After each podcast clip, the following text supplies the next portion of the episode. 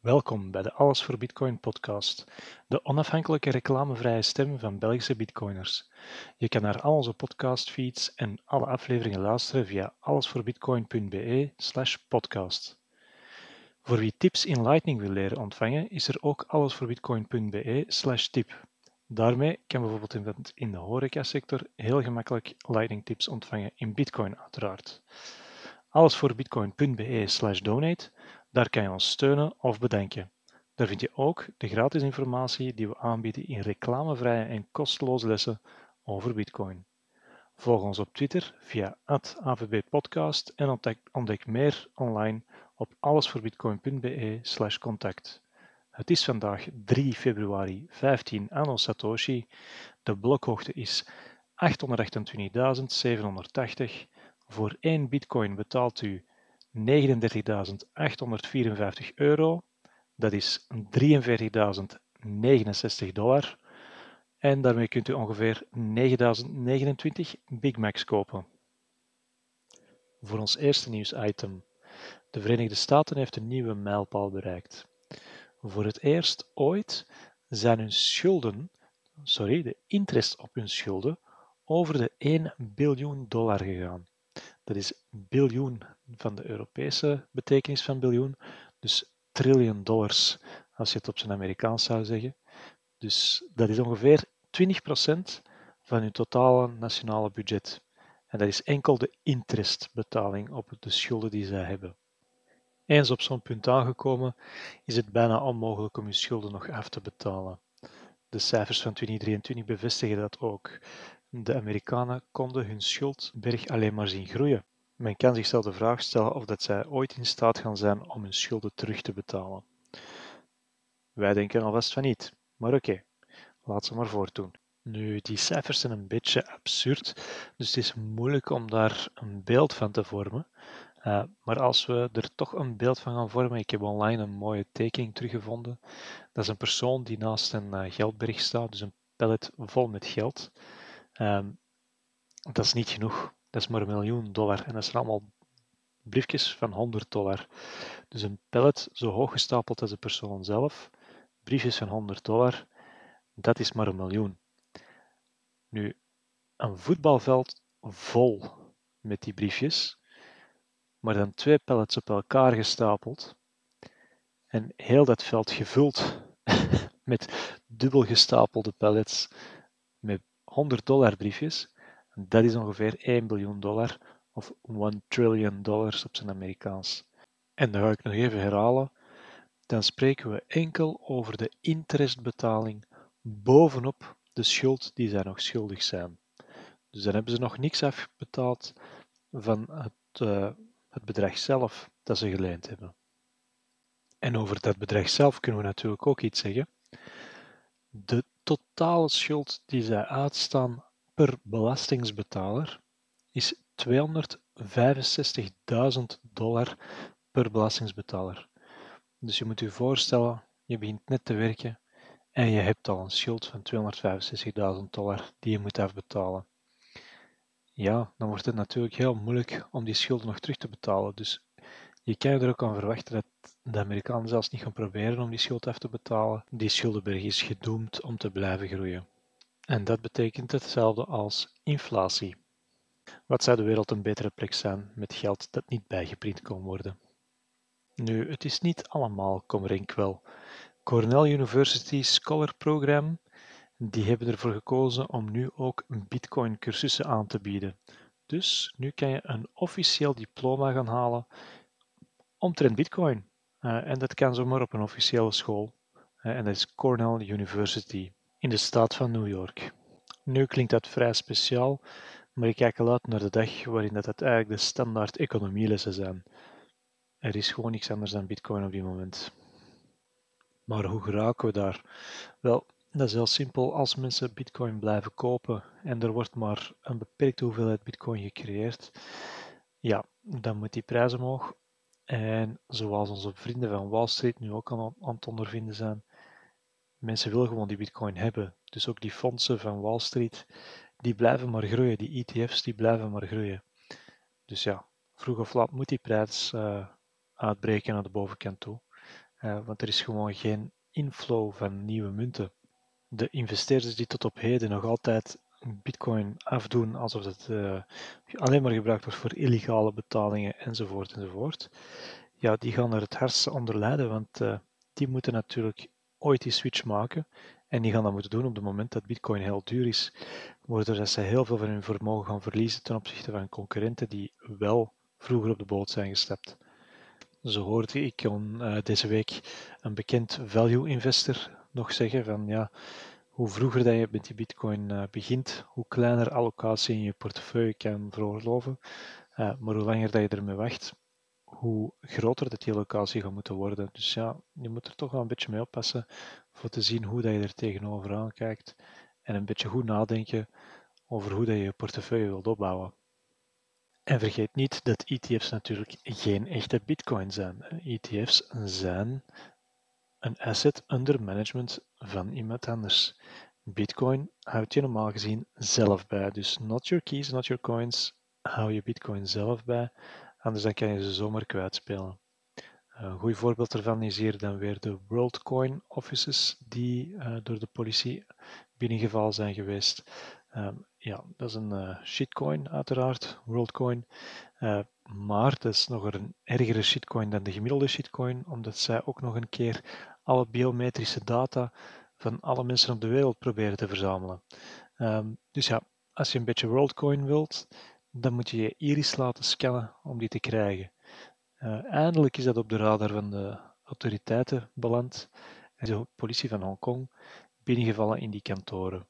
Dus uh, ja, ze, ze roken dat er iets uh, niet al te kosher aan de hand was uh, en ze zijn er dan toch maar binnengevallen. Dus uh, ja, je moet opletten waar je met je centjes blijft. Hou ze alsjeblieft zelf bij. Leer hoe dat je het moet doen. Uh, Ben je een bedrijf en kan je het niet zelf bijhouden, leer dan hoe je het beste bij een custodian kan plaatsen, zonder dat zij met de centen kunnen gaan lopen. En daarbovenop, als je toch gaat shitcoinen, shitcoin alsjeblieft niet in een shitcoin die je biometrische data vraagt. Dat is uh, gewoon vragen aan problemen. Verder zie ik meer en meer bitcoiners naar El Salvador trekken. Um, een van de laatste was Pete Rizzo en uh, die wou nog eens een keer in de spotlight zetten dat uh, El Salvador ongeveer twee jaar geleden uh, door het I M F aangeroepen is geweest om te stoppen met Bitcoin te supporten. Uh, sindsdien heeft uh, Nayib Bukele, de president van uh, El Salvador, blijven Bitcoin minen, blijven Bitcoin kopen en heeft hij dan toch uiteindelijk zijn Bitcoin Bond ook opgericht. Uh, zij hebben tot nu ongeveer tweeduizend driehonderd bitcoin opgekocht. Uh, dat is niet zo heel veel voor een land, maar toch uh, voor een klein land zoals El Salvador telt dat toch al wel mooi mee. Wat natuurlijk in schril contrast staat met uh, de Europese Unie. Uh, in de Europese Unie blijken ze het maar moeilijker en moeilijker te willen maken om bitcoin te minen en bitcoin te hebben. Uh, zo zijn er nu weer uh, regeltjes opgedraven geweest tegen proof of work.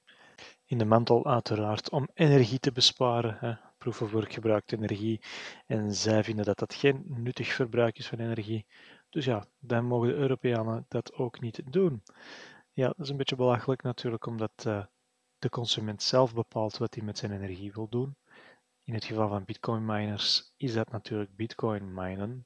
Uh, voor hen is het dat wel waard. Maar als de Europese Unie het straks onmogelijk maakt natuurlijk, ja, dan gaan de bitcoinminers weg moeten trekken uit Europa.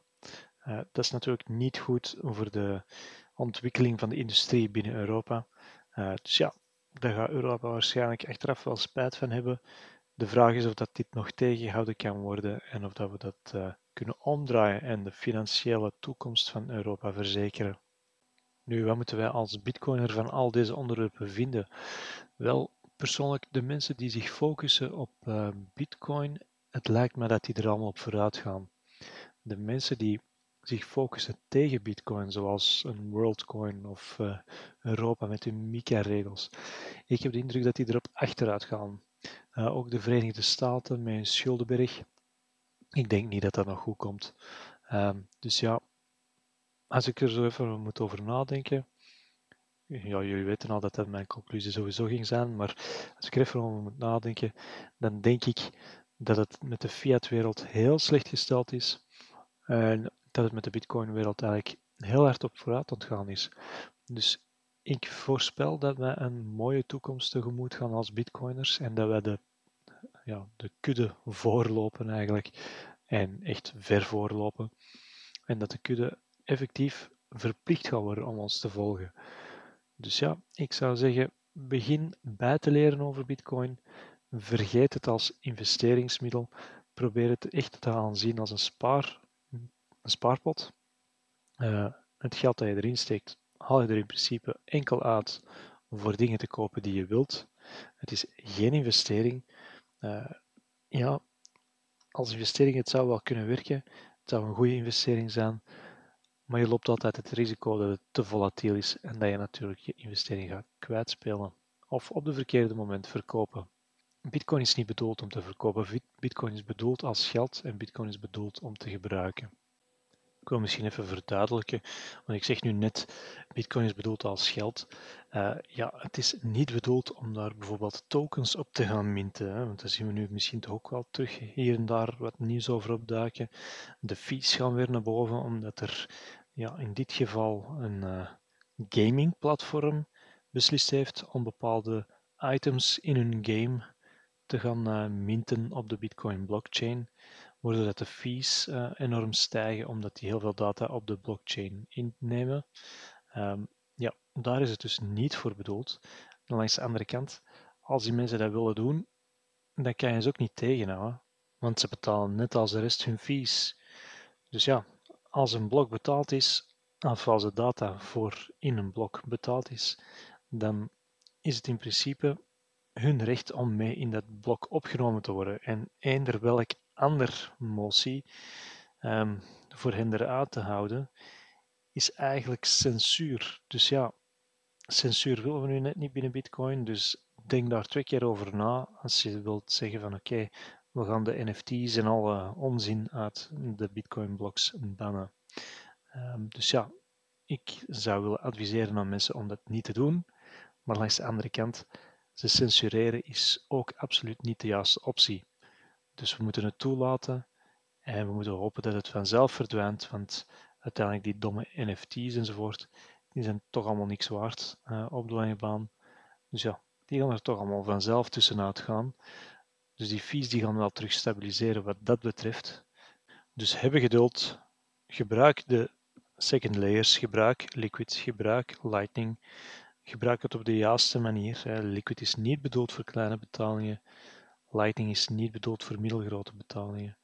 Um, en geen een van de twee is bedoeld voor grote betalingen. Dus ja, gebruik het juiste voor de juiste toepassing. Het is een beetje terug nadenken op een, uh, op een basismanier. Het, het werkt niet zoals ons fiat-systeem, maar het is uh, heel eenvoudig om te doorgronden. En het is ook heel eenvoudig om het een om te zetten in het ander. Dus ja, we komen er vanzelf wel uit.